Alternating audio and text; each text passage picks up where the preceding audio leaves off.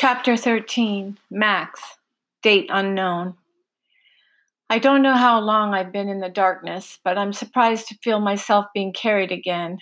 My leg drags over the ground, and I want so much to just lift them and walk by myself, but I can't bring my body to do anything I want.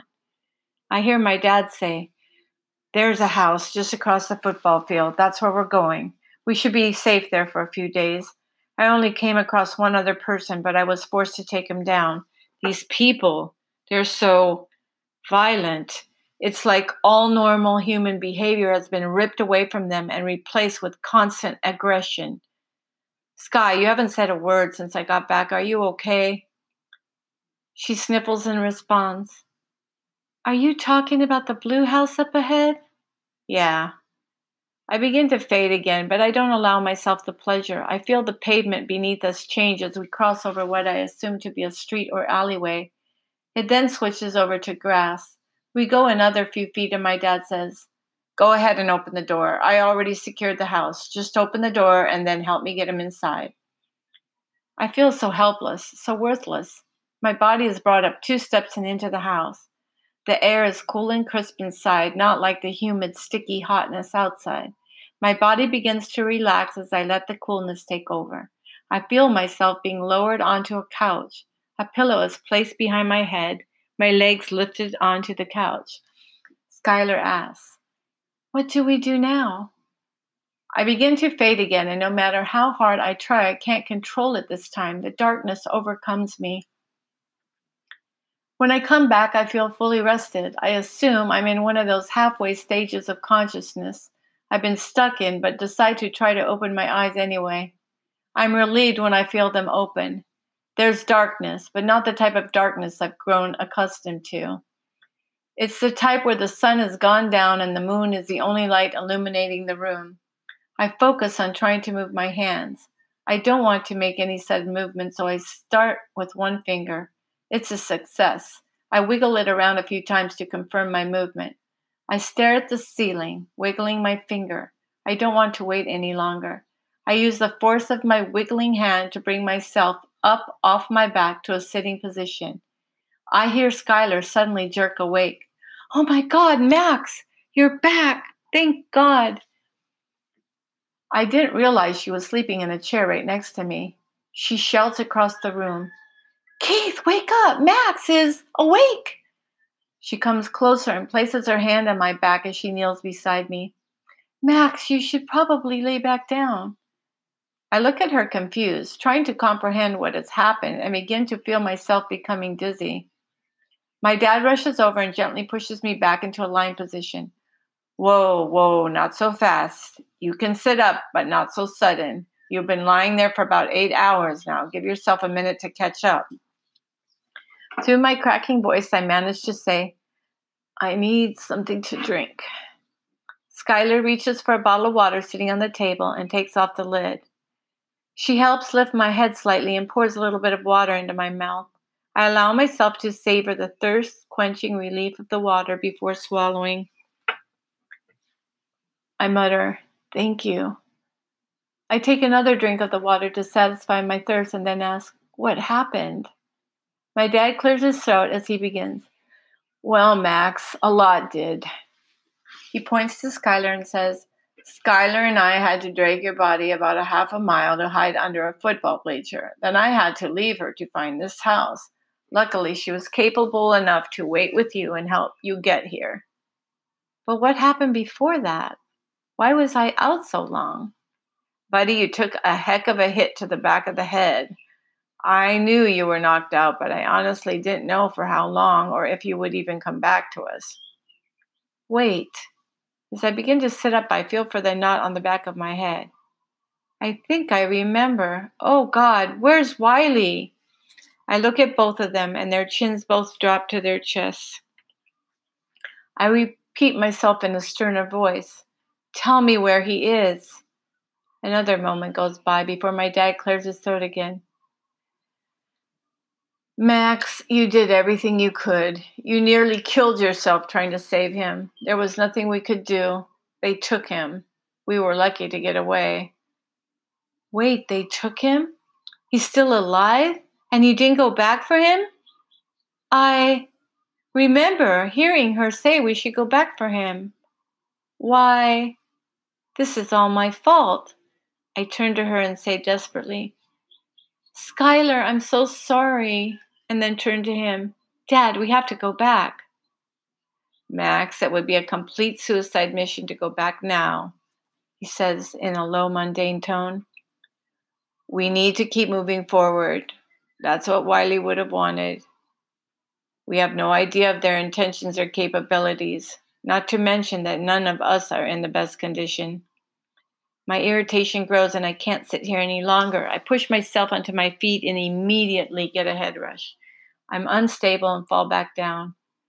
The back of my head begins to throb and I wince as the sharp pain in my torso reminds me of my bruised ribs. I sit there for a minute listening to the thumping of my headache. I don't want to seem like a coward, but I can't even think straight with this pain.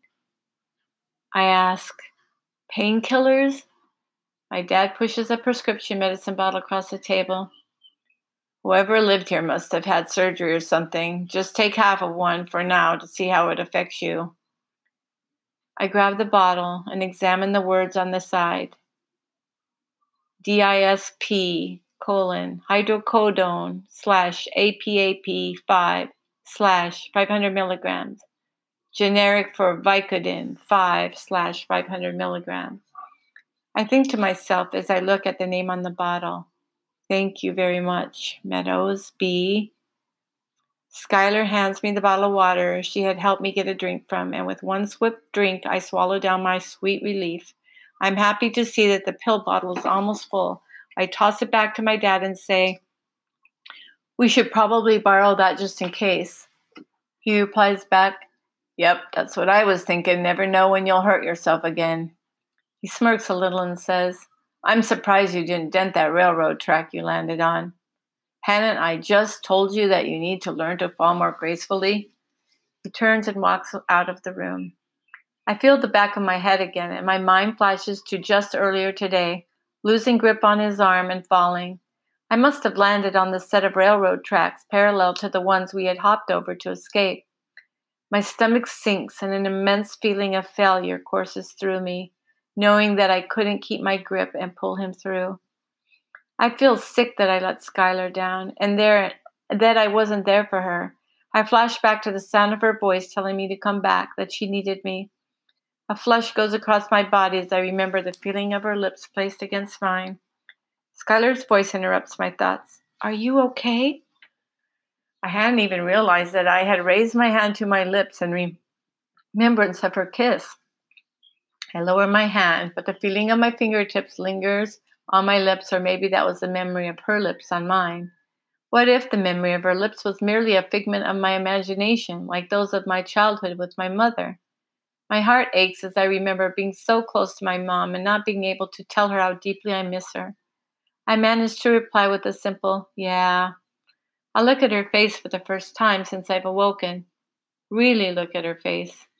I see a broken girl with dirt gray skin and messy hair. She looks like she hasn't gotten any rest herself. I grow curious, so I ask her,